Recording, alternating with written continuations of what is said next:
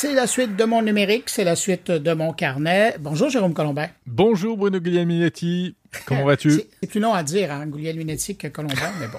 Merci. Oui, chacun des noms euh, à rallonge, hein, toi et moi. mais bon, euh, on se rencontre pas euh, là pour parler de nos noms, quoique ce serait un beau sujet, peut-être une, une, prochaine semaine.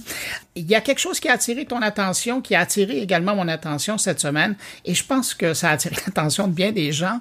C'est cette, oh, je dirais pas obsession, mais cet intérêt que les méta, TikTok, X auparavant ont décidé d'avoir par rapport au paiement de leurs services. Et j'aimerais ça t'entendre là-dessus. Ben écoute, euh, oui, c'est vrai que faire payer Facebook, Instagram, euh, TikTok peut-être, euh, etc., c'est quand même une vraie révolution culturelle si ça se concrétise. Et il semble bien que ça va se concrétiser. Hein. J'en parlais un peu plus tôt dans le podcast avec Lisa de Bernard. Voilà, on a déjà des, des tarifs en plus qui sont assez élevés. et ça, ce sera principalement en Europe puisque euh, ce serait en fait une réponse des plateformes américaines au règlement DSA européen, hein, puisque euh, on leur demande de ne plus faire de publicité ciblée et de proposer un flux de publicité non ciblée. Eh ils disent OK, on va même vous faire un truc sans pub, mais on va vous le faire payer. C'est un peu la réponse du berger à la bergère, comme on dit chez nous. Mais, mais, je trouve ça intéressant parce que d'habitude, quand ça vient de l'Europe, c'est toujours des bonnes nouvelles. On force toujours euh, les GAFAM à, à mieux travailler, à être plus sécuritaires, à être plus respectueux. Et là, avec votre réglementation, vous êtes en train de nous balancer de la merde. Et là, c'est cette idée de commencer... Ah, mais je t'en prie! Ah non, non, mais gars, faut, faut assumer vos actes. Vous êtes en train de nous balancer une idée que Imagine, quand même, faut le faire. Hein. Si Facebook et Instagram est devenu ce qu'ils sont, c'est parce qu'au départ, les usagers publient gratuitement, alimentent gratuitement ces réseaux-là. Bien et sûr. puis aujourd'hui, ce qu'on appelle l'UGC. Le... Ben non, mais quand même. Ouais, c'est ça, User Generated Content. Mais t'imagines, là, la, la, prochaine génération, c'est que ces gens-là qui amènent le contenu devront payer pour voir celui des autres. Il faut quand même ah. le faire. Non, mais attends, ça c'est ta vision nord-américaine, hein, euh, Bueno. je vais un peu tempérer ton, ton jugement radical contre nos gens, nos, bons règlements européens. Non, alors pour une part, je suis d'accord avec toi. On est en train de récolter ce qu'on a semé, et c'est en train même de nous revenir en pleine figure. Moi, j'ai fait un édito hier euh, sur le, le fil de mon podcast Monde Numérique pour expliquer un peu ce paradoxe. On n'arrive pas à réguler les plateformes américaines parce que dès qu'on fait un truc, elles nous renvoient dans la figure quelque chose qu'on n'attendait pas en l'occurrence là du paiement. Il y a aussi une histoire sur Twitter, hein, tu sais, tu as peut-être vu Elon Musk qui va euh, supprimer les titres des articles. Quand on partage un article, on n'aura plus que les photos. Et c'est déjà Et... commencé dans le mobile, ouais. Tout à fait. Et c'est aussi une réponse à, une autre directive européenne. Donc ça, c'est le problème de fond. On, on peut pas, on peut rien faire. On est pris au piège. Après, si on revient sur plus précisément l'histoire du paiement euh, des plateformes, est-ce que, est-ce que, mon cher Bruno, c'est pas euh, le sens de l'histoire entre guillemets? Est-ce que finalement, ok, c'est du contenu qui est produit par les utilisateurs, mais euh, c'est aussi, déjà, il y a beaucoup de gens qui ne produisent rien du tout. Hein, qui se contentent de, de, consommer du contenu, que ce soit sur Instagram, sur Twitter, sur Facebook. Ce Ils sont là pour lire. aurait appelé des lurkers. Oh, oh c'est magnifique. Citer. Shakespeare dans une, une chronique euh, high-tech, c'est grandiose. Ouais. Mais euh, l'argument du contenu généré par les utilisateurs pour dire que ça doit rester payant, je ne suis pas sûr parce que de toute façon, ça reste sont des entreprises commerciales qui rapportent de l'argent aux, aux plateformes et il y a un service à l'arrivée, c'est-à-dire que Twitter c'est un média par lequel on s'informe, Facebook aussi, c'est des, des, plateformes de divertissement, Instagram, etc.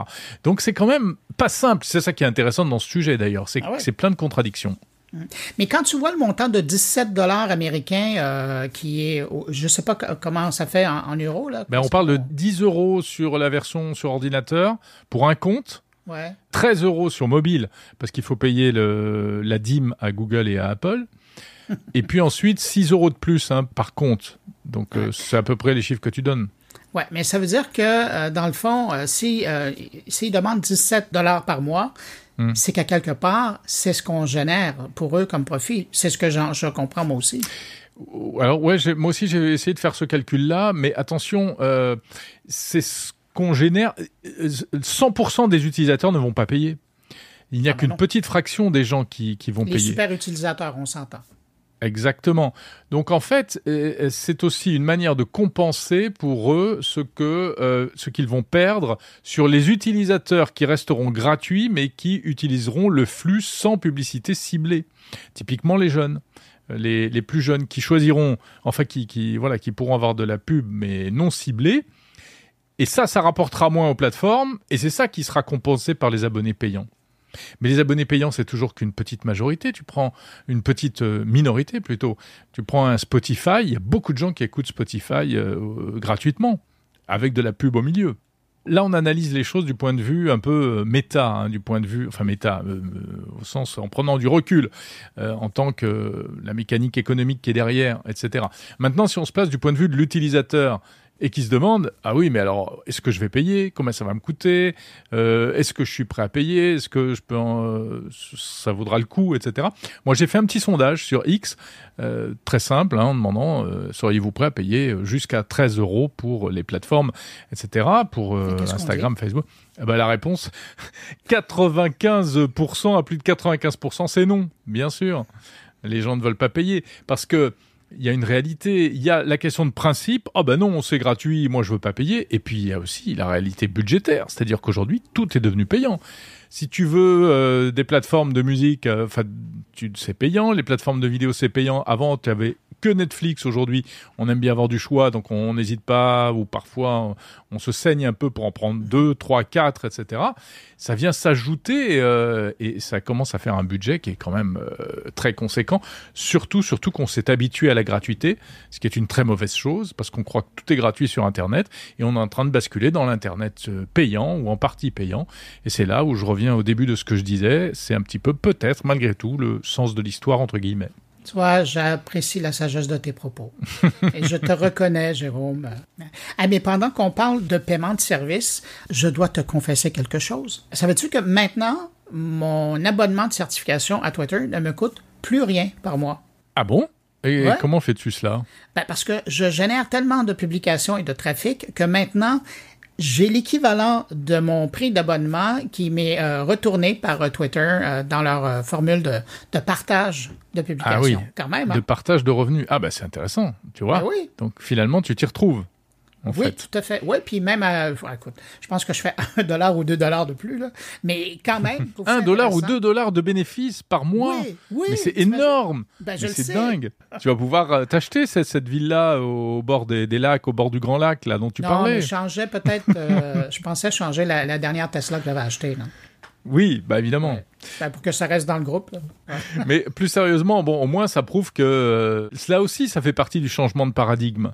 On peut maintenant payer pour avoir des contenus euh, comme ça, mais les producteurs de contenu aussi peuvent tirer un bénéfice. Moi, je me méfie beaucoup aussi de, cela dit, de ces bénéfices-là, parce qu'attention, euh, il faut pas que ça devienne trop important. Donc, fais attention aux fortunes que tu vas engranger avec Twitter, parce que tu sais très bien, je vais pas t'apprendre que quand une plateforme change tout d'un coup ses règles, euh, si tout ton business repose là-dessus, on l'a vu avec des, plein de gens sur YouTube, sur Twitch, etc., on se retrouve euh, vite très embêté quand ça peut véritablement d'un seul coup filer un coup à, un modèle économique. Hein. Mais Jérôme, je te rassure, moi, je, remercie encore mes commanditaires euh, d'être fidèles euh, et puis je reste avec eux. Alors, euh, je ne porte pas allégeance à X, mais quand même, ça veut dire que certains utilisateurs maintenant arrivent à avoir le service certifié gratuitement de par leur C'est une bonne chose. nombre de publications. Euh, rapidement, euh, parce que je vois le temps filer, euh, ça ressemble à quoi le reste du podcast? Moi, je parle de start-up et je parle de French Tech cette semaine. Dans un instant, là, on va écouter la patronne de la mission French Tech. Je suis allé à Station F, tu sais, cette grande concentration de... Voilà. Cet édifice des Nations Unies de la start-up. C'est un peu ça, exactement. Et on fait le point sur 10 ans de French Tech parce que le label French Tech a 10 ans, donc euh, il se passe oh, pas mal de choses. Et toi, de quoi on parle dans mon carnet? Ben, de mon côté, euh, j'ai la grande patronne de Alexa au Canada qui euh, va nous parler de cette nouvelle génération d'Alexa qui carbure à, l'intelligence artificielle. Et je, moi, je vais essayer d'aller lui chercher à quel moment ça va sortir euh, au Canada puis en France, en français. Et puis aussi, on parle avec l'organisateur de l'immense Hackfest qui se tient très prochainement à Québec. Alors ça, c'est vraiment fascinant parce que eux, c'est vraiment la communauté des hackers, bons et mauvais, qui se retrouvent dans la région de Québec. Et euh, une de leurs activités, on voit ça aux États-Unis, mais là, c'est de le voir euh, chez nous. Sur scène, il y a des, euh, des, hackers professionnels qui sont dans une bulle en verre et qui tentent de hacker des gens, tu sais, du hacking social en passant par le téléphone pour, ah obtenir les bonnes informations pour entrer dans le système. Et ça se fait là, devant le public. C'est vraiment fascinant. Alors, je parle avec l'organisateur de, de ce truc-là. C'est terrible, ça fait, c'est fascinant, mais c'est dégueulasse. Hein. La plupart du temps, c'est des escroqueries. Hein. mais il y a énormément d'apprentissage qui se fait lors de ces rencontres-là. Alors j'en parle et puis bon, évidemment ceux qui seront intéressés pourront aller se rendre là. De plus en plus, il y a des gens des, des forces constabulaires et du gouvernement qui y vont parce qu'ils ont beaucoup à apprendre, des nouvelles techniques. Et puis sinon, ben j'ai d'autres invités, euh, notamment Marie-France Bazot. Alors euh, bien des choses encore pour les gens qui restent avec moi euh, pour écouter le podcast. Eh bien voilà, euh, bonne écoute à vous qui êtes sur mon carnet et également à ceux qui continuent à me suivre sur Monde Numérique. À la prochaine Bruno. À la prochaine.